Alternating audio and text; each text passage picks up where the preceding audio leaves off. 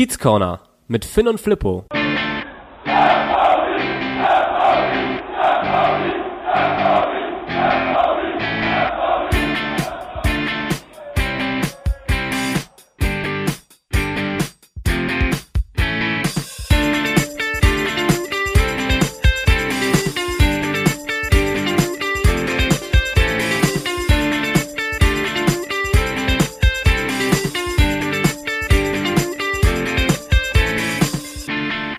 Moin Moin und herzlich willkommen im Kiez Corner in dieser englischen Fußballwoche. Und ganz englisch sitzen wir hier nicht mit dem Tee, sondern tatsächlich Finn mit dem Bierchen, ich mit dem Wasser und wollen so ein bisschen philosophieren über das zurückliegende Wochenende, das, die gute Leistung gegen Fürth, aber auch über den gestrigen Abend. Wir nehmen am Donnerstag auf die Auswärtspartie in Düsseldorf und auch das, was am anstehenden, bevorstehenden Wochenende vor uns steht. Aber bevor wir da überall ein bisschen detaillierter in die Thematik einsteigen, sage ich erstmal Moin zu Finn. Grüß dich, schön, dass du dabei bist.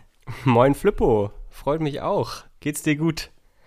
Ja, doch. Ich freue ja. mich schon auf den Podcast. Wir haben ja irgendwie uns jetzt dazu entschlossen, zwei Spiele mit reinzunehmen, also das Würzburg-Spiel und das Düsseldorf-Spiel zwischendurch nicht noch eine extra Folge zu machen und deswegen mhm freue ich mich heute irgendwie so auf die Folge. Wie geht's dir?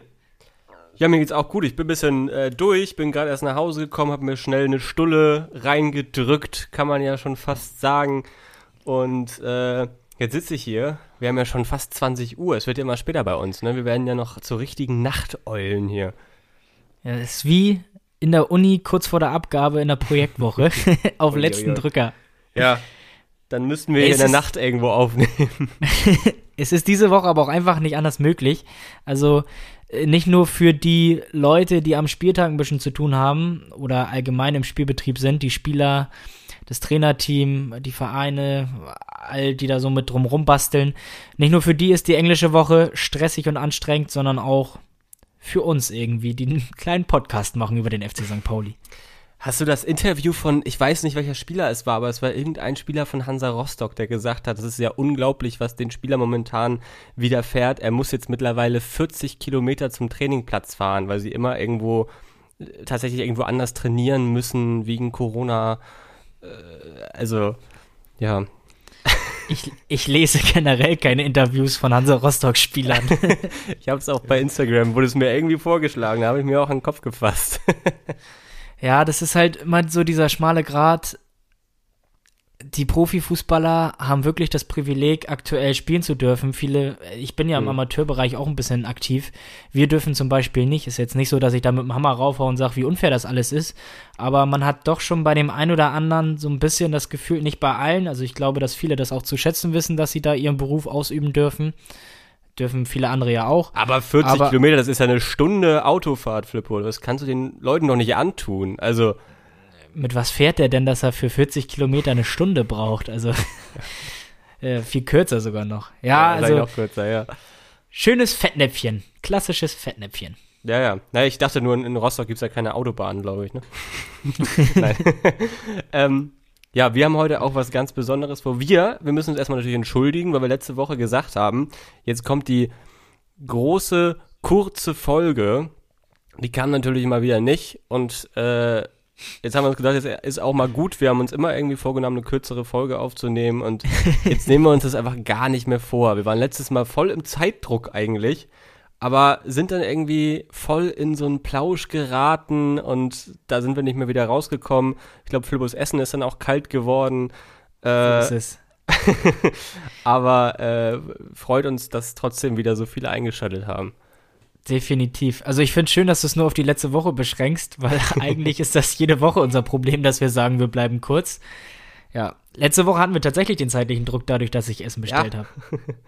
Aber es hat noch geschmeckt, war alles gut.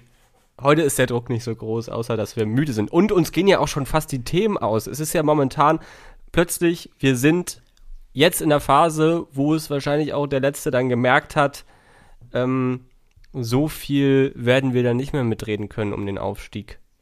Nee, also ich bin auch sauer. Ich, äh, eigentlich hatte ich auch echt geplant, diese Woche den Podcast zu boykottieren. Worüber willst du denn sprechen über diese Gurkentruppe, die alles vermasselt? Das ist ja, Schulz raus, Bornemann raus, es ist jetzt wieder Feierabend, es ist wieder Endzeitstimmung beim FC St. Pauli. Der Aufstieg ist futsch. Und dann können wir auch gleich über den Dösbattle der Woche sprechen, oder? Ja, komm, lass uns, lass uns gleich anfangen, wo wir eh schon mal am Schwung sind. Hier ist der Dösbattle der Woche. Auch mal was ganz Komisches jetzt mit dem Dösbattle der Woche anzufangen. Du, du lachst. Es gibt nichts zu lachen eigentlich. Wir haben äh, schwere, schwere Zeiten momentan ähm, am Millern-Tor und ähm, hatten auch schwere Zeiten jetzt in Düsseldorf. Die Auswärtsmacht der FC St. Pauli kann tatsächlich auswärts noch verlieren. Wer hätte das gedacht? Ja, unfassbar. Und äh, man muss sagen, völlig zu Recht auch verloren. Äh, 0 zu 2 hieß es am Ende in Düsseldorf.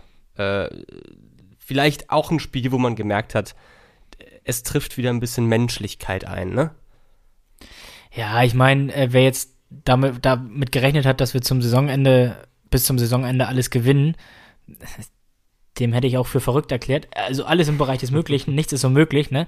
Aber ähm, den Anspruch können wir, glaube ich, einfach nicht haben. Ähm, dass wir da jetzt sagen, besonders bei den Gegnern, die jetzt kommen oder kamen, Düsseldorf, die ja auch durch den Sieg jetzt gestern nochmal einen doch erheblichen Schritt nach vorne gemacht haben und oben mhm. nochmal mitspielen, für die jetzt am Sonntag äh, auf uns warten, die mhm. als Zweitplatzierter aktuell ja auch ähm, durchaus noch Ansprüche haben, äh, den Aufstieg für sich so in Anspruch zu nehmen am Ende der Saison. Ja, dann kommt aus, Kiel, ne? ja, dann kommt Kiel oder wir müssen nach Kiel, wo äh, ja auch noch Aufstiegshoffnungen bestehen, trotz dieser ganzen Corona-Geschichte und des Chaoses, was dort vorherrscht. Ich habe, glaube ich, gelesen, finde ich auch heftig. Das war mir gar nicht so bewusst, aber Kiel äh, hat von den letzten sechs Wochen vier Wochen in Isolation verbracht. Ja, Wahnsinn. Und die haben ja noch einige Spiele vor sich plus ja. DFB-Pokal-Halbfinale gegen Borussia Dortmund. Also wahrscheinlich, wahrscheinlich äh, vergeigen sie es in der Liga, werden aber DFB-Pokalsieger. Es kann auf jeden Fall noch spannend werden. Aber ähm, ich bin ganz froh, so als äh, St. Pauli-Fan jetzt so ein bisschen ruhige Wochen, in ruhige Wochen starten zu können. Wir haben jetzt einige Brocken vor uns ähm, in den nächsten Wochen oder auf jeden Fall die nächsten zwei Wochen plus das gestrige Spiel und äh, jetzt kann man so ein bisschen entspannter äh, trotzdem in diese letzten Wochen reingehen. Wir haben einen soliden Mittelfeldplatz, vielleicht geht noch ein bisschen was nach vorne. Ähm, kann man sich ja auch ja. über die ein oder andere Siegesprämie immer noch freuen. Und ähm, dann heißt es einfach äh, Kaderplanung für die nächste Saison. Und ähm, dann wird durchgestartet. Richtig, richtig. Aber lass uns erstmal, bevor wir das alles angehen, über den gestrigen Abend in Düsseldorf sprechen. Seit sieben Spielen waren wir auswärts ungeschlagen, haben fünf sogar davon gewonnen.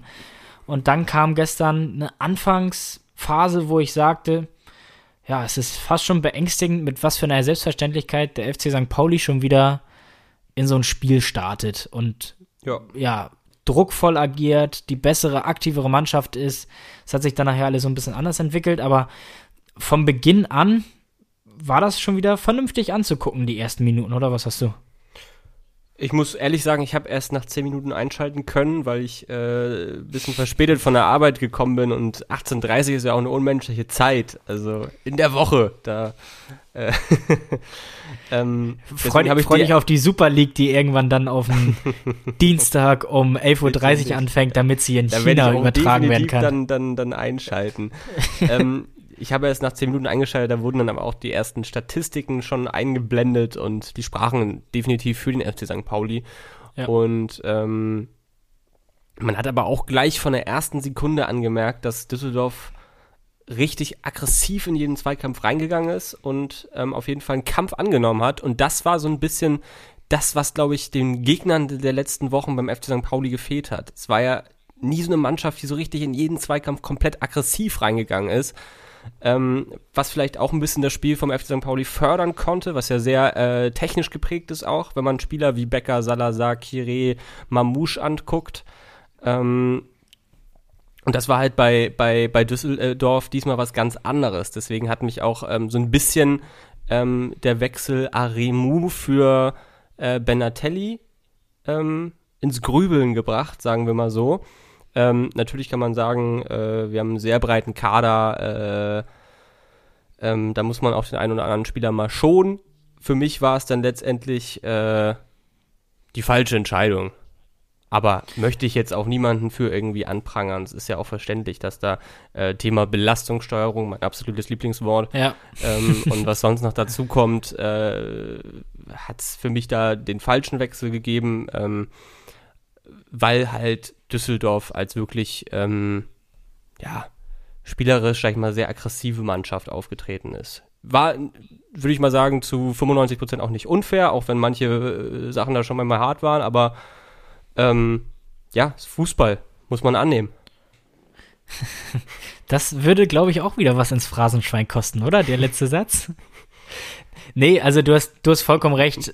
Aber in so einer englischen Woche haben wir ja letzte Woche schon einmal kurz drüber gesprochen, muss man eben auch mal den einen oder anderen Wechsel vornehmen, gerade wenn man so einen breiten und auch guten Kader hat, äh, wie es bei uns aktuell der Fall ist, wo auch viele Verletzte jetzt wiederkommen, wo auch gerade so eine jungen Leute wie Daschner, Matanovic, wenn er dann irgendwann wieder dabei ist, Aremu, ähm, Ditgen, all diese Jungs, Wiekow, die eben auch Spielpraxis jetzt brauchen. Und ich glaube, das wird in der Endphase dieser Saison in den letzten Spielen auch nochmal ein bisschen darauf Auf ankommen, dass du den Jungs weiter Erfahrungswerte mitgibst und Einsatzzeiten. Deswegen, ja, also leistungstechnisch kann man durchaus sagen, ähm, hätte man Benatelli mit drin lassen können.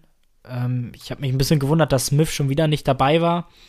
Äh, da Ja. weiß man ja auch nicht so richtig, was da jetzt gerade Phase ist.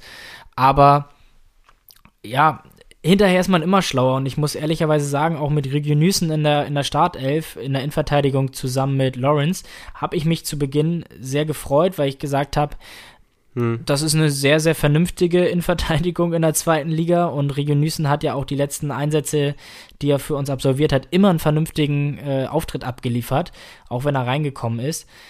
Aber das waren eben gestern zwei Wechsel in der Startelf im Vergleich zum Wochenende, die eben nicht so glücklich agiert haben. Natürlich auch im Gemeinschaft, in der kompletten Mannschaft hat es dann gestern nach dem 0-1 nicht mehr so richtig gestimmt und wir hatten Schwierigkeiten. Sei der Mannschaft auch mal gegönnt. Aber ja, eben diese beiden Spieler, die finde ich jetzt, also ich bin nicht in völlige in völligen Wahnsinn ausgebrochen und habe gesagt, wie kann man denn Regionüsen und Aremu reinbringen? Weil sie haben ja wirklich performt die letzten Male, als sie reinkamen. Ja, aber klar. ja, gut, aber auch gerade Regionüsen war, finde ich, gestern auch ganz schlecht, wirkte total hüftsteif beim 0-1. Ähm, verliert er, glaube ich, wegen Tempodefizite den, den Zweikampf. auch schon 35. Ja. Äh, schon ein paar Jahre auf dem Buckel. Und Nein, ich habe auch war- das Gefühl gehabt, so ein bisschen Unkonzentriertheiten hat er auch drin. Und Ja, alles wa- lief. Erzähl, War- ja? Ja, waren teilweise drin, aber ich muss sagen, klar, äh, Regenüßen, der kam halt von Anfang an in die Startelf. Ich fand aber eigentlich, Lawrence war irgendwie genauso steif diesmal. Ja, der hat ja auch in der Nachspielzeit noch, glaube ich, äh, Ja. Hennings völlig unbedingt und ohne Not den Ball nochmal äh, vorgelegt als letzter Mann. Sowas Ja, darf ja, nie passieren. Das muss eigentlich das 3-0 sein. Hennings, der ja vorher eingewechselt wurde. Ja, das wirkte gestern irgendwie nicht mehr so ganz souverän. Wobei man muss auch sagen, Düsseldorf ist ja nun auch kein verkehrtes Team, äh, was die Qualität an, anbelangt. Und von daher, ja. Wir haben also- Phasen gestern wieder gehabt, wo wir sehr viel geschwommen haben, hinten wieder, hatte ich das Gefühl. In der Defensive. Ja, war auf jeden Fall da, ähm, aber ich möchte jetzt eigentlich auch gar nicht so viel meckern. Also ich würde sagen, das war einfach dann ein gebrauchter Tag. Ab dem 0 zu 1 ging dann gar nichts mehr. Die zweite Halbzeit war ähm, deutlich schlimmer. Jetzt mal abgesehen, noch schlimmer, jetzt mal abgesehen von dem Treffer, der eigentlich gar nicht hätte zählen dürfen. Ähm, dafür fand ich aber im Gegensatz, ich weiß nicht, wie du das siehst, dieses vermeintliche 3 zu 0 ähm, ich glaube, er hat abgepfiffen gehabt und äh, kannst dich an die Situation erinnern? Ja, ich weiß, was du meinst. Ja, ähm, schwierig. Es war ja wieder, war Videoeinsatz, äh, Videoassistenteinsatz, ne? Dein Ähm, Freund war da. Mein, mein Freund war da. Jetzt tapselt hier gerade jemand durch, durch meinen Raum. Ähm, mein, ja, äh, genau, ich habe es auch nicht richtig genau verstanden. Ich weiß nicht, ob es dann vorher ein Handspiel gab. Ähm, dann war es aber auch ein komischer Patzer, wäre es auch gewesen, glaube ich, von Stojanovic, der Ja. äh, eigentlich freie Sicht hatte. Stojanovic muss ich trotzdem an, an erwähnen, für mich der beste Kiezkicker am gestrigen Abend. Ähm, ja, Tor hat er nicht Ich- gezählt, auch egal. Naja, es ist, ist ja auch im Prinzip wurscht am Ende. Es hätte das Ergebnis nicht mehr groß verändert, äh, zumindest nicht mehr über Sieg oder Niederlage entschieden. Aber es ist halt immer diese Problematik und diese Endlosdiskussion, die aktuell auch besteht. Ich glaube, in Leipzig war es ja vor ein oder zwei Spieltagen auch der Fall, wo äh, in der Nachspielzeit der zweiten Halbzeit sogar noch so ein Tor erzielt wurde und weil eben unterschieden wird, ist die Hand in einer bei einem defensive Defensivspieler mit im Einsatz oder ist sie bei einem Offensivspieler mit im Einsatz, woraus dann ein Tor resultiert? Dann ist ja beim Defensivspieler irgendwie so, berührt sie erst einen anderen Körperteil und springt dann an die Hand, ist ja, es wieder ja. dann wohl keine ich Hand und kein Elfmeter, wird aber ein Tor erzielt. Wenn eine Hand vorher im Spiel war, ist es dann kein Tor und es zählt nicht, weil aus meiner Sicht ist der Ball ja irgendwie ihm so den Körper hochgerollt, dem Düsseldorfer, und dann irgendwie an die Hand. Und ich bin der Meinung, es gab auch irgendwann mal eine Regel, ich, man weiß ja gar nicht mehr, ob die noch besteht oder schon ja. wieder gekippt wurde, mit, mit, dieser, mit dieser Ärmellinie. Ähm, ja, und wenn man den zweimal berührt, das heißt, wenn er von dir selber an die Hand geht, ist es dann wohl ein Hand, mehr Handspiel, als wenn er vom Gegner an deine Hand geht. Ja. Also, ja, nee, nee, dadurch. Ja. Andersrum. Normalerweise, also das ist ja wieder Offensiv- und Defensiv-Unterschied. Äh, Aber normalerweise ist, wenn er erst an dein, dein Körper geht und dann an die Hand, ist es, glaube ich, kein Handspiel. Ich bin da mittlerweile auch überfragt und äh, ich bin einfach irgendwie glücklich, dass wir als FC St. Pauli jetzt nicht so eine wirklich schlimme VAR-Saison hatten. Klar gab es ja. da eine Menge Würzburg. Sachen, äh, kein Würzburg und auch auf der anderen Seite äh, kein Kiel, die ja da schon das ein oder andere Mal sehr viel Glück hatten. Ähm, bin ich einfach froh, dass das uns ein bisschen die Saison erspart ist. Also ich weiß es halt von meinem Bruder zum Beispiel, der ist äh, Fan vom FC Frei, äh, SC Freiburg, äh, die da schon seit FC. Jahren SC, ähm, seit Jahren wirklich irgendwie immer ziemlich benachteiligt werden, was, was auch immer irgendwie merkwürdig Köln ist. hatte das damals in der Abstiegssaison auch, ne? Naja, ja, es, es ist ein Endlosthema, aber ich bin der Meinung, wenn, wenn der Ball erst deinen Körper irgendwo berührt und dann an die Hand geht, ist es kein Handspiel. Wenn aber dann im Anschluss ein Tor passiert und die Hand irgendwie mit im Spiel war, darf das Tor nicht zählen. Ja. Ich glaube, Manuel Gräfe hatte da jetzt am vergangenen Bundesligaspieltag Wochenende auch eine Entscheidung, äh, wo er ein Tor aberkennen musste und hat sich dann noch vor die Presse gestellt, wenn ich das richtig noch in Erinnerung habe, und vor die Mikrofone und hat da auch relativ klar gesagt, dass das auch für ihn total undurchsichtig aktuell alles ist und ja. Äh, sich einiger Logik entzieht. Es wir, ist alles viel zu schwammig. Ich glaube, da könnten wir jetzt äh, jahrelang drüber debattieren. Da kann man eine Masterarbeit, eine Doktorarbeit drüber schreiben. Ich glaube, da wird immer noch sehr viel falsch gemacht und man kann diese ganze Sache auch noch äh, ganz anders lösen. Und ähm, ich glaube, die, die uns jetzt schon häufiger gehört haben, die kennen unsere Meinung zum Videobeweis oder zum Deine Videobeweis. Meinung ganz. Deine, deine Meinung. Verbindung zum Videobeweis. ähm, ähm, weil Sehr innig. Ich finde einfach, wie er ausgeführt ist, das zerstört einfach das, Wunderspiel, das wunderschöne Spiel des Fußballs. Ja. Und, Hast ähm, natürlich gestern auch in der Bundesliga noch Bremen das Tor ja, bekannt, Dortmund kriegt Dortmund einen Elber, also Egal, lass uns mal wieder zurück zum Bitte. Spiel kommen. Also wirklich richtig starke Anfangsphase fand ich ähm, bis zum 0-1 und dann, ich weiß nicht, wie hast du es wahrgenommen?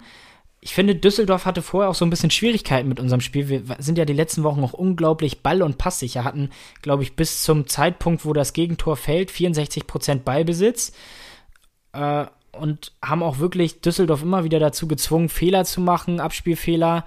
Düsseldorf hat so ein bisschen darauf gelauert, uns dann auch unter Druck zu setzen und so ein bisschen überfallartig uns zu überraschen mit Gegenstößen. Und mit dem Moment, wo das 0-1 fiel, sind wir wieder so ein bisschen nervös geworden. Es waren, glaube ich, auch anschließend noch einige ähm, Chancen für Düsseldorf, wo wir gesagt oder wo wir echt Glück hatten.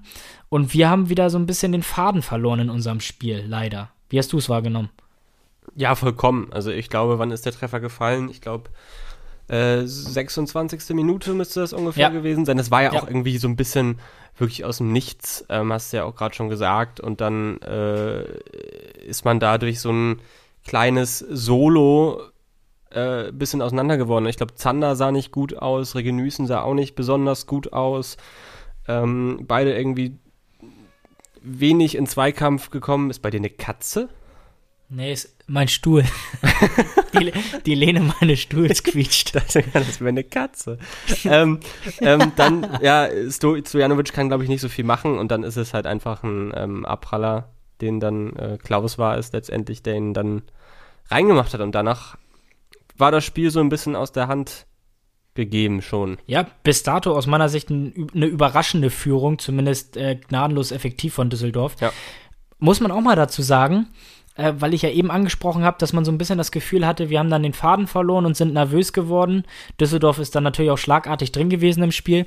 Aber im Vergleich zu den letzten Wochen, oder man kann schon fa fast sagen zu den letzten Monaten, wo wir souveräne Auftritte auch ähm, abgeliefert haben, wir lagen auch einfach häufig nicht zurück mit 0 zu 1. Ne? Also ich, die, die Niederlage gegen Paderborn, äh, die habe ich jetzt so mal auf dem Zettel, aber ansonsten sind da nicht viele Spiele dabei gewesen seit Das äh, war übrigens das Beginn letzte des Spiel, Jahres. Wo, das war übrigens das letzte Spiel, wo Tore Regenüßen von Anfang an gespielt hat. Ach, vielleicht schließt sich der Kreis. Ähm, ja, ist natürlich dann eine ungewohnte Situation für die Mannschaft. Ähm, Gerade Ja. nach diesen wirklich sehr, sehr erfolgreichen letzten Wochen. Ähm, und da hat man dann auch gleich gemerkt, ich glaube, wir konnten damit nicht so richtig umgehen. Ähm, Gerade hier eine Push-Nachricht bekommen, Kevin Prinz Boateng wird Experte für die, äh, für die EM. Na herrlich. Lass Ähm, dich nicht aus dem Konzept bringen. Nee, jetzt, jetzt bin ich völlig raus. ähm, ja, dann haben wir in der ersten Halbzeit nicht mehr wirklich äh, den äh, Fuß fassen können und in der zweiten Halbzeit gehst du natürlich Es- auch direkt in Rückstand und dann, es ist ja auch ein junges Team und du hast gerade, ich finde, bei solchen Spielen wie gestern Abend hast du gemerkt mit äh, Salazar und Mamouche und Kieré, die sonst wirklich richtige belebende Elemente sind, dass dann häufig in Spielen, wo nicht, wa- was nicht zusammenläuft und, und Dinge halt einfach nicht klappen, Ja. wie sie halt gegen Würzburg geklappt sind. Gut, da hat der Gegner auch ein anderes Niveau gehabt, muss man auch mal dazu sagen. Aber an solchen Spielen denkst du dir halt auch immer ganz häufig, mein Gott, Junge, spiel die Pille ab. Seh zu, dass du mit deinen Ja. Mitspielern irgendwie ein bisschen zusammen Fussi spielst. Äh, das ist dann häufig zu verspielt, dann ist man unzufrieden oder sind die, sind das Typen, Spielertypen, die unzufrieden sind und sich so ein bisschen auch mit runterziehen lassen. Man soll da nicht zu viel reininterpretieren. War halt gestern einfach dann äh, nach diesem Rückstand ein nicht mehr so gutes Spiel von uns mal geschönt aus und vorsichtig ausgedrückt, haben Ja. dann nach Wiederanpfiff gleich die Situation, dass wir nach dem Eckball, der äußerst unglücklich ähm, zustande gekommen ist, ähm, Matze Hein hatte sich, glaube ich, auch relativ stark, lautstark ähm, dagegen. ich glaube, wurde dann sogar verwarnt vom Schiedsrichter. Ähm, Mit zu Recht äh, protestiert. zu Recht protestiert. Ähm, da kann man auch wieder den Videobeweis überdenken, warum denn sowas möglich ist. Ja, Ähm, ist auch, ist auch wurscht. Also, wir haben, glaube ich, in der 48. oder 47. dann das 0-2 bekommen. Normalerweise ein Zeitpunkt, muss man ja auch mal dazu sagen, wo wir unsere Tore machen. So Ja. früh nach Anpfiff oder nach Wiederanpfiff. Und haben dann echt nachher Glück, dass wir äh, bei einigen fa sehr fahrlässig verteidigten Situationen nicht noch Ja. das ein oder andere äh, Und ja auch Gegentor einfach- bekommen. einfach verdammt äh, dann auch ein bisschen blind dann von, von Düsseldorf am Ende da. Also da hatten wir schon sehr Glück, dass wir da nicht ähm, mit 3 oder sogar 4 zu 0 dann am Ende den Platz verlassen. Ähm, 21 Torschüsse äh, Schüsse zu 9 ähm, sagt schon einiges. Äh, wir hatten zwar letztendlich mehr Ballbesitz, ähm, Passquote von beiden ungefähr ähnlich, ähm, aber siehst du, Ja, es war Düsseldorf das- war dann einfach abgezockter, kaltschnäuziger, effektiver und hat es dann im richtigen Moment auf seine Seite gebogen und nachher gut verwaltet und wir sind auch einfach dann ähm, nicht mehr richtig reingekommen. Ich glaube, um das mal abzuschließen, kann man sagen, wolltest du noch was sagen? Ich wollte nur sagen, dass das einfach für jeden St. Pauli-Spieler war das wirklich dann letztendlich ein gebrauchter Tag, weil Ja. ich jetzt wirklich niemanden herausstechen kann, den man loben kann. Vielleicht Stojanovic, der bei beiden Gegentreffern machtlos war, sonst einige Dinger noch halten konnte. Ähm, äh, ansonsten war das wirklich absolut von der ganzen Mannschaft äh, leider gar nichts, aber es ist okay. Also ich, ich war Ja. noch nie nach einer Niederlage so ruhig, glaube ich. Also kann ich mich, muss ich mich weit zurückerinnern. Aber Bitte? auch weil ich habe ja vorher gesagt, äh, im Gespräch mit einem Kumpel von mir, ich habe gesagt, heute Abend, also gestern, ne, heute Abend, das Spiel gegen Düsseldorf, kann alles passieren, außer ein Unentschieden. Weil entweder wir gewinnen und ich freue mich über unseren Sieg oder Düsseldorf gewinnt und ich ärgere mich trotzdem ein bisschen, weil verlieren ist total scheiße. Aber Düsseldorf rückt nochmal so an den HSV ran, dass sie den Hamburgern da so ein bisschen Druck machen, womit ich dann auch irgendwie so nach dem zweiten Mal nachdenken leben könnte. Aber so ein Unentschieden wäre absolut blöd gewesen, weil es wäre für uns kein Sieg gewesen und kein Schritt nach vorne. Und für Düsseldorf wäre es wahrscheinlich dann auch der Abstieg, Abschied aus den Aufstiegsambitionen gewesen. Also Genau. verdienter Sieg, gebrauchter Tag, äh, ver verdiente Niederlage, so rum, äh, gebrauchter Tag und damit kann man das, glaube ich, auch abschließen und ist das Düsseldorf-Spiel zu Recht unser Dösbattle der Woche. Abhaken und damit weiter zum Kiezkicker der Woche. Englische Woche. Es gibt noch ein Spiel, über das wir reden müssen. Beziehungsweise es gibt noch zwei Spiele, über die wir reden müssen, aber eins wollen wir ähm, hervorheben und das ist natürlich unser Kiezkicker der Woche. Das 4 zu 0 gegen die Würzburger Kickers. Ja, souveränes Spiel. Also erstmal müssen wir uns dafür entschuldigen. Wir haben vorher auch drüber gesprochen, dass wir so chronologisch ein bisschen durcheinander sind heute, was die Rangfolge. Es sind, des- es sind verrückte Zeiten, Flippo. Ja, absolut. Da müssen wir absolut. uns gar nicht für rechtfertigen. die, die Rangfolge der Spiele ist so ein bisschen durcheinander. Aber ähm, ja, lass uns über das Würzburg-Spiel sprechen. Ähm, für mich eine absolut souveräne Partie von uns gegen einen Gegner, der kein Zweitliganiveau an diesem Samstag hatte. Also da Nee. war wirklich ein Klassenunterschied zu erkennen. Spielfreude. Genauso wie der FC St. Pauli, ne? Eigentlich? Ja, Es war auch kein Zweitliganiveau. es war schon richtig. Also ich fand starker Auftritt wieder gegen, gegen Würzburg am Samstag. Ähm, da haben wir wirklich souverän und abgeklärt gespielt, wie es eben so eine Top-Rückrundenmannschaft macht, die an der Spitze der Rückrundentabelle steht. Ähm, hat, hat wieder Spaß gemacht. Also bis dato hatten wir aus den letzten 13 Spielen 10 Siege und ich glaube, mit dem Spiel dann am Ende aus den 12 Rück, äh, Rückrundenspielen ähm, 28 Punkte geholt und das ist schon eine Statistik, äh, die ist aller Ehren wert. Chapeau. Auf jeden Fall. Und ähm, war ein klasse Spiel, wieder mal ein Spiel, wo man sich wünscht, im Stadion gewesen, hätte gewesen sein zu können, bla. Ähm, höchste Niederlage, äh, höchster Sieg der Saison und ähm, ein richtig geiles Spiel. Also Ja, es war tatsächlich so, wir beide hatten kurz ein bisschen getickert über WhatsApp während des Spiels und haben so gesagt, Mann, was wäre das jetzt geil, schön irgendwie gegen morgen, frühen oder späteren Morgen schon am Stadion aufgetaucht äh, zu sein und vielleicht schon das ein oder andere Bierchen vor der Süd, in den Fanräumen, ins Stadion rein. Das Wetter war gut, es war irgendwie so ein Frühlingsspiel. Spiel. Man, und dann führst du 3 zu 0 nach 22 Minuten. ja, Stimmung ist einfach gut. Du hast aktuell eine gute Phase. Der, der Fußball, Ja. den die Mannschaft spielt, den guckt man sich gerne an. Also, wir, wir spielen seit Jahren gefühlt das erste Mal richtig guten Fußball. Ja. Und dann darfst du nicht ins Stadion. Es wäre echt ein Samstag, so ein bisschen mit Sonne im Frühling, Bierchen, Toren und vernünftigen Fussi wäre ein Traumsamstag gewesen. Auf jeden Fall. Und das Ergebnis hat gestimmt. Wir haben ein unfassbares Tor gesehen von Lead Paccarada. Wahnsinn. Ähm, das Tor der Saison, würde ich jetzt schon sagen. Ähm, also, so kann man mal sein, seinen ersten Treffer ähm, für den FC St. Pauli erzielen. Ja. Und- also wirklich äh, sehr gut. Sein erstes Tor seit Januar 2020, damals noch im Jersey des SV, Dam äh, SV Sandhausens. Ähm, Dem wir natürlich heute Abend die Daumen drücken gegen den HSV. ganz So. genau. So ganz parallel. Aber muss man auch mal sagen, Paccarada, ich habe mich auch für ihn gefreut, war natürlich schön aus der Drehung gemacht, das Tor. Ähm, für ihn aber auch ein Stück weit Belohnung. Wir haben in der Hinrunde häufig auf ihm rumgehackt, haben gesagt, das ist ein Spieler, von dem haben wir uns mehr versprochen. Ja. Spielt in den letzten Wochen richtig starken Stiefel.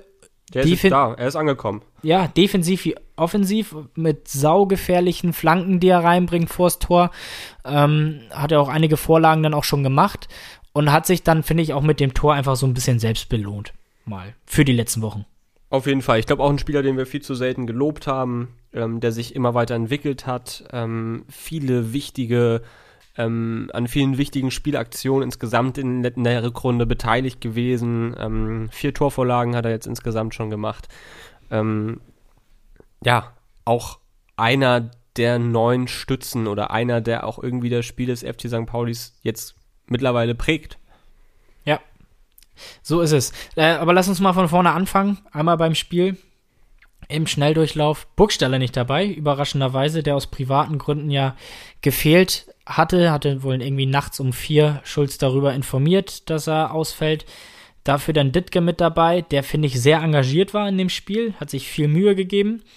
Äh, und sind dann ja auch wieder sehr, sehr schnell in Führung gegangen, so wie es dann FC St. Pauli-like ist in dieser Saison, durch Mamouche, der ein bisschen Glück hatte, fand ich, beim 1-0. Ja, ich glaube, Becker war es, der sich den äh, Ball an der Mittellinie geschnappt hat ja. und dann, ähm, ja, da hast du dann auch schon den Unterschied gesehen, was dann zweitligareif ist oder was nicht zweitligareif ist. Äh, der kann da halt von der Mittellinie, kann dann Mamouche bis fast zur 16er Grenze marschieren.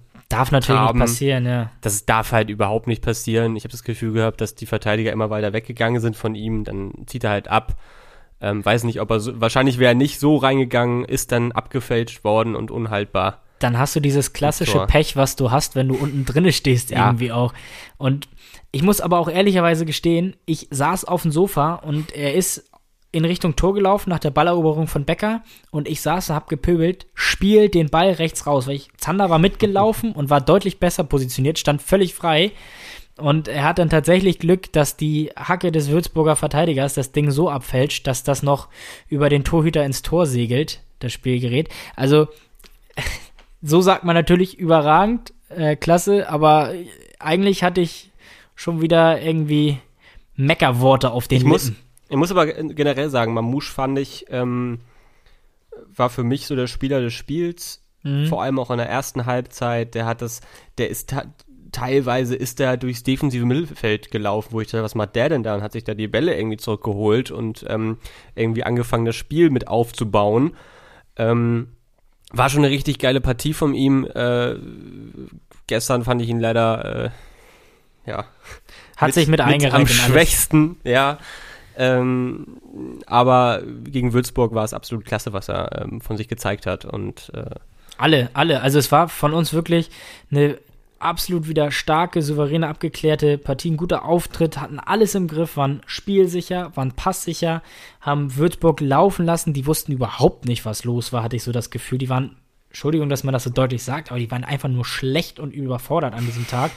Der Trainer hat sich ja sogar äh, im Nachhinein noch bei äh, Schulz dann an den Mikros entschuldigt, dass wir da keine richtige Belastung hatten an dem Tag. Und ja, haben die in den ersten Minuten wirklich schwindlig gespielt. Und es war zwar so, dass wir unsere Chancen auch gut genutzt haben in der Anfangsphase, aber dieses 3 zu 0 nach etwas mehr als 20 Minuten war jetzt nicht unverdient so in der Höhe auch, weil. Es hätte auch gut schon 4-0 stehen können. War ja noch eine dicke Chance von Salazar in, in Außenpfosten.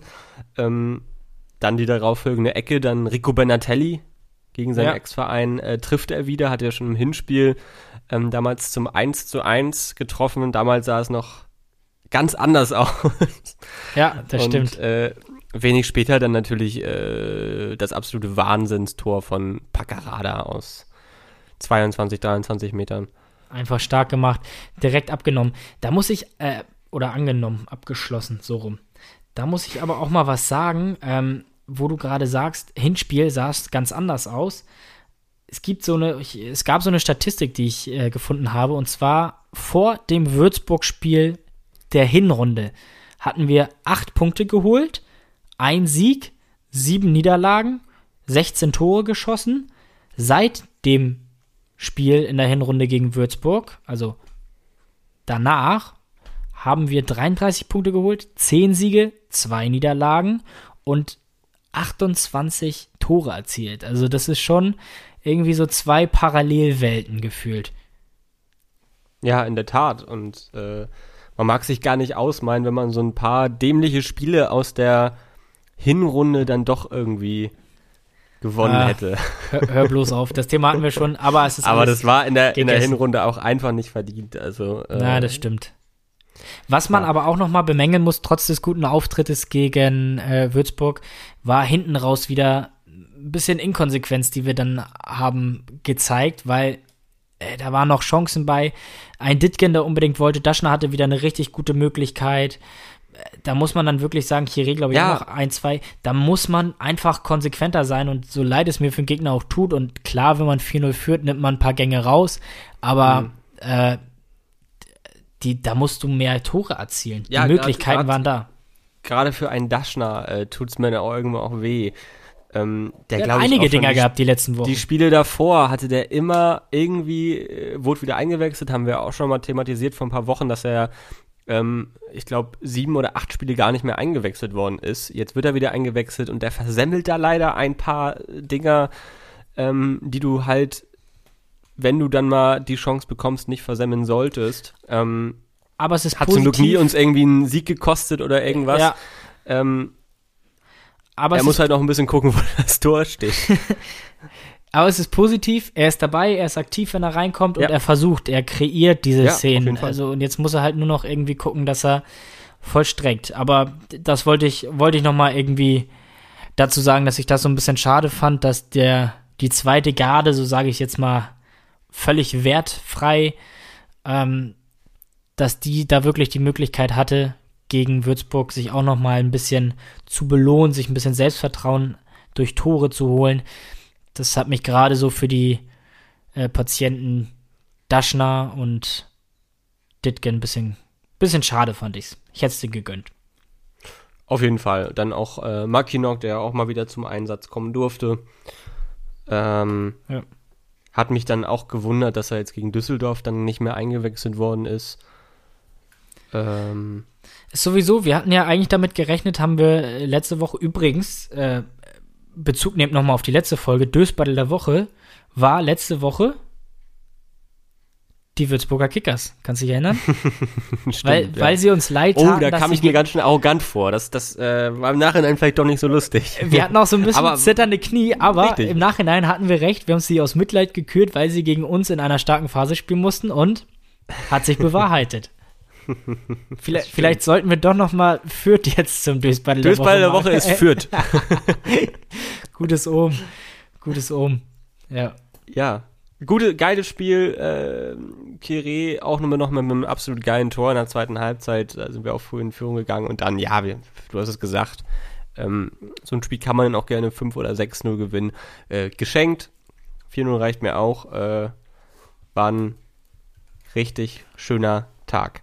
Recht hast du. Schönes Schlusswort. Lass uns doch in die Zukunft blicken und zum Tresenthema der Woche kommen. Hier ist das Tresenthema der Woche. Heute ein bisschen später. Sonntag ist es soweit. Fürth, der nächste Fürth. Kandidat im Aufstiegsrennen.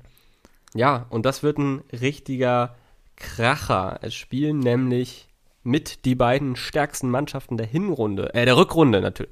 Der wollte Hinrunde. sagen, der der, Hinrunde, der, der sehr Rückrunde gegeneinander. Äh, Und zwar der FC St. Pauli auf Platz 1 der Rückrundentabelle immer noch und Kräuter führt auf Platz 3, allerdings ein Spiel weniger.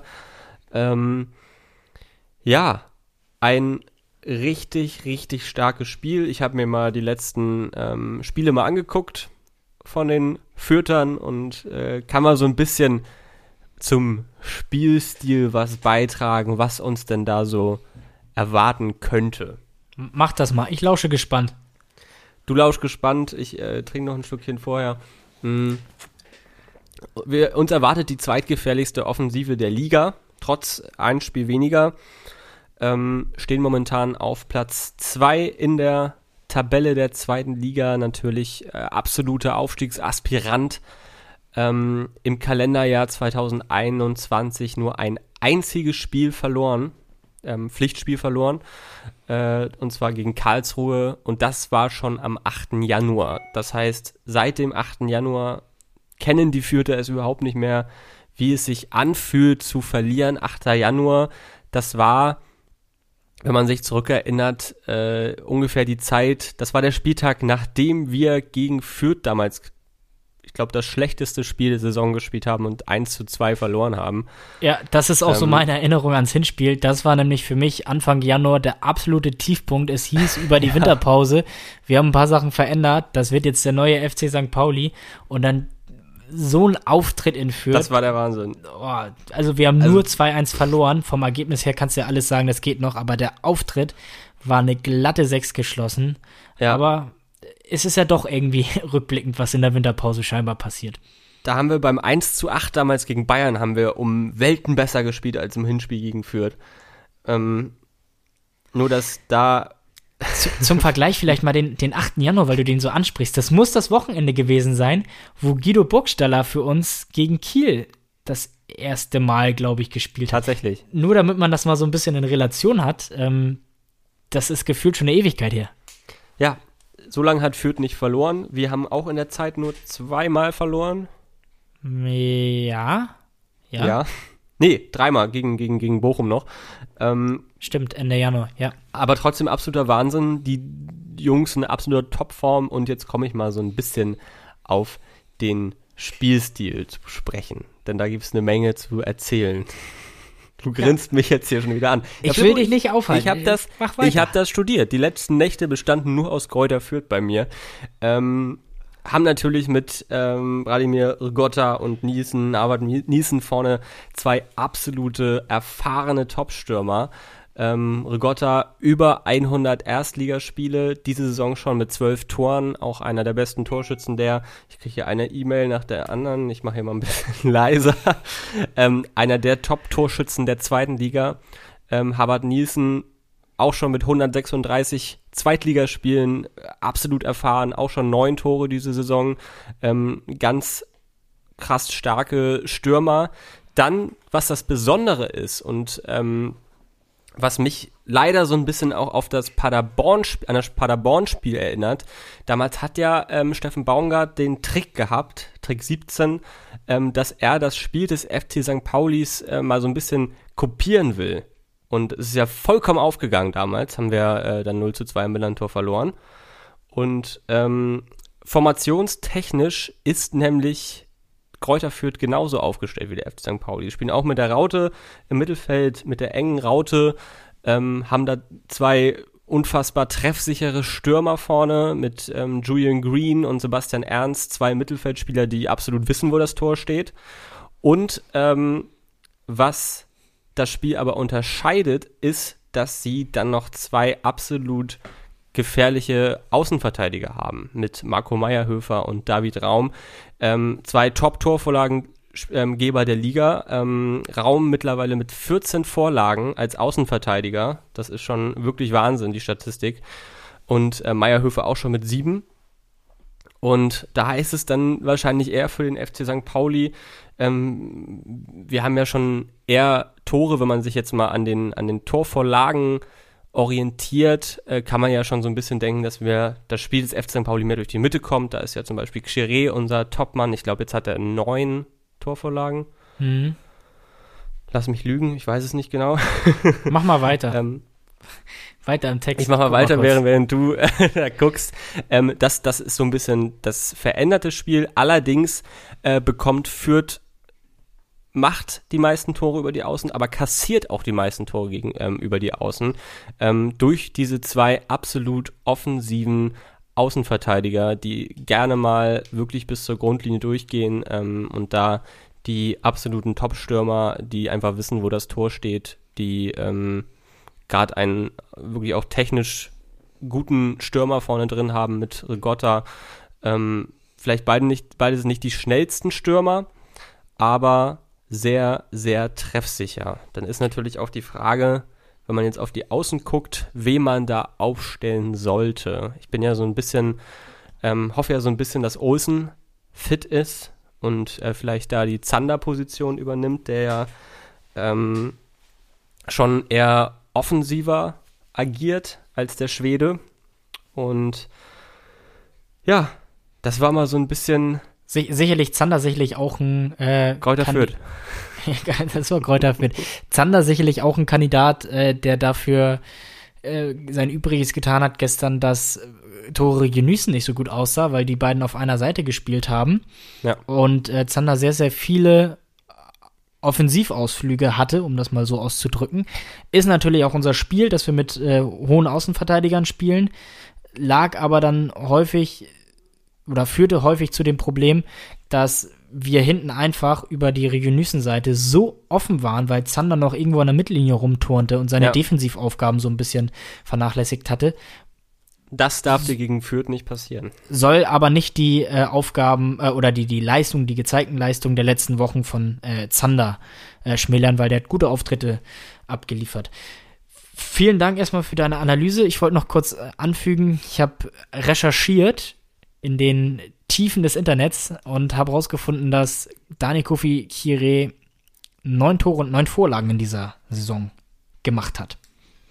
Das, der ist doch, von ähm, Vollständigkeit sehr- halber. sehr gut. Ja, ähm, ich glaube, damit ist er ja auch der, der mit Abstand äh, beste Torvorlagengeber des FC St. Pauli, ne? Ja.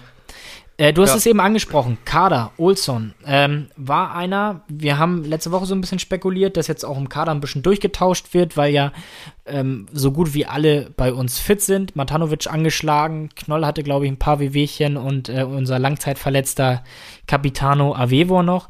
Aber ansonsten alle wieder im Mannschaftstraining und einigermaßen fit. Ähm, Olson gehört auch dazu, Smith gehört auch dazu. Olson und Smith beide nicht im Kader die letzten Bro Spiele. Brodersen war auch noch angeschlagen die letzte Woche. Vielleicht muss man den ja nicht äh, vergessen. nicht außen vor lassen, ist auch richtig. Ähm, Schulz hatte sogar in Bezug auf Olson überlegt, ob er gegen Düsseldorf ähm, schon beide bringt. Olson und Zander, war ja immer nur so eine Frage, Olson oder Zander. Er hatte beides irgendwie so ein bisschen mit ins Spiel gebracht. Weiß nicht, wie ernsthaft die Überlegung war oder ob das irgendeine taktische Geschichte war, um den Gegner so ein bisschen in, ins Dunkle zu führen. Äh, aber hat dann gesagt, Olson kann ja hinten spielen und Zander äh, eine Position weiter davor, weil er eben auch offensiv äh, schon eingesetzt wurde. Kurzum, wir haben gesehen, Zander hat gespielt gegen Düsseldorf, Lawrence war, ähm, äh, Olson war nicht im Kader. Ich vermute, vielleicht ähnliches wie bei Smith, das hat Schulz ja die Saison schon das ein oder andere Mal gemacht, dass er Spieler, die eigentlich fit sind und mitkommen können, einfach zu Hause lässt, gerade in so einer englischen Woche, um sie nochmal intensiver trainieren zu lassen, dass sie da nochmal eine volle Einheit haben, gerade wenn man aus so einer Verletzung rauskommt, um sie dann vielleicht, so spekuliere ich, am Wochenende, man sagt ja auch immer in so einer englischen Woche, das dritte ist immer das Schwierigste, deswegen gehe ich von der ein oder anderen Rotation und äh, dem ein oder anderen Wechsel nochmal wieder an der Startelf am Wochenende aus gegen Fürth. Könnte ich mir vorstellen, dass Olson wieder zurückkehrt. Ich könnte mir vorstellen, dass Aremu wieder rausrückt und eventuell ein Benatelli oder sogar Smith wieder dazukommen. In der Innenverteidigung wird, denke ich, wieder was passieren, weil Ziereis die letzten Wochen doch auch einen vernünftigen Auftritt abgeliefert hatte. Ähm, ich bin gespannt. Das wäre nämlich auch so meine Frage im Blick aufs Wochenende gewesen, wie du so ein bisschen unsere Aufstellung und unsere Ich, Kader-Nominierung ich wär, bin, da, bin da vollkommen bei dir. Ähm, ich würde wahrscheinlich auch auf jeden Fall denken, dass Benatelli von Anfang an spielt. Ähm, auch weil er einfach überragende Leistungen in den letzten Wochen gezeigt hat. Ich glaube, das wäre auch einfach dann ein falsches Signal vom Trainer, wenn er Smith aufstellen würde, wenn er dann fit ist. Ähm, weil naja, gut, ich, aber da musst du auch wieder taktisch überlegen. Entschuldigung, dass ich dich unterbreche. Äh, ein Smith ist ein Spieler, den wir ausgeliehen haben, über den wir eine Kaufoption, äh, wo wir über eine Kaufoption verfügen. So bei Benatelli weißt du, was der hat äh, oder was wir haben. Der hat noch Vertrag.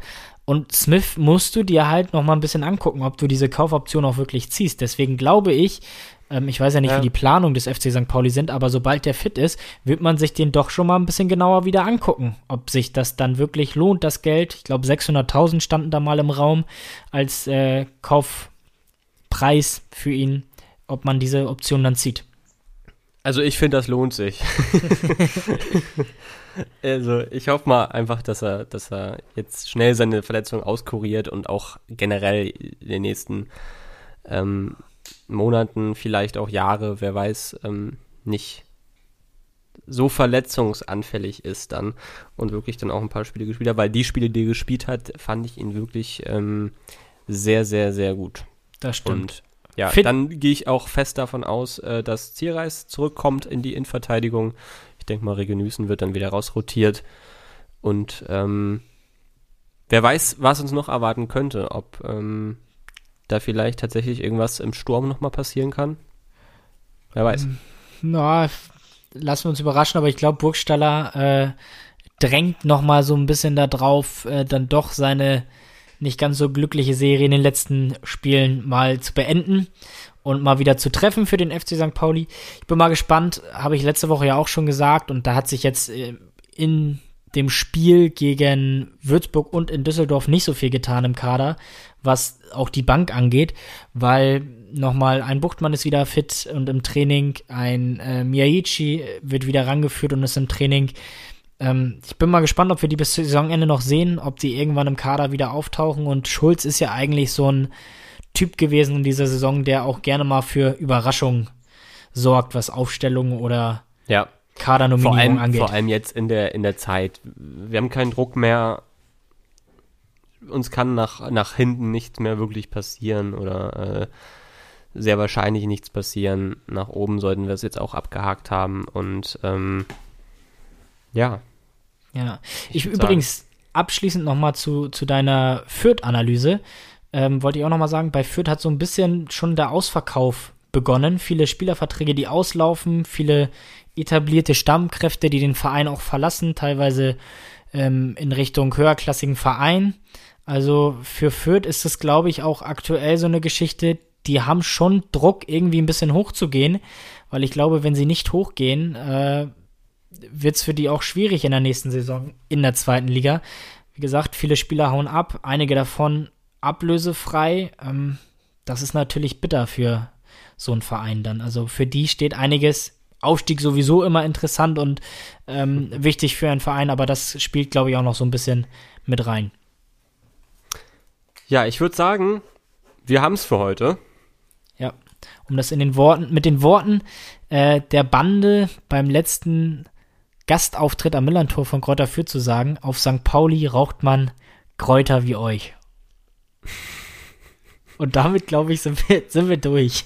Ach, Flippo. ich glaube, du solltest ins Bett gehen. Ist schon spät. Ich habe mir das nicht ausgedacht. Ich Ja, glaube, ja. es war Fritz Cola. Es gibt auch noch andere Cola-Sorten, ne? So, ja, ich jetzt hier keine Monopolstellung präsentieren. Gut, Flippo, ich wünsche dir ein schönes Wochenende. Wir hören uns nächste Woche. Bleibt uns gewogen und ähm, in Hamburg sagt man Tschüss. ciao. Ciao.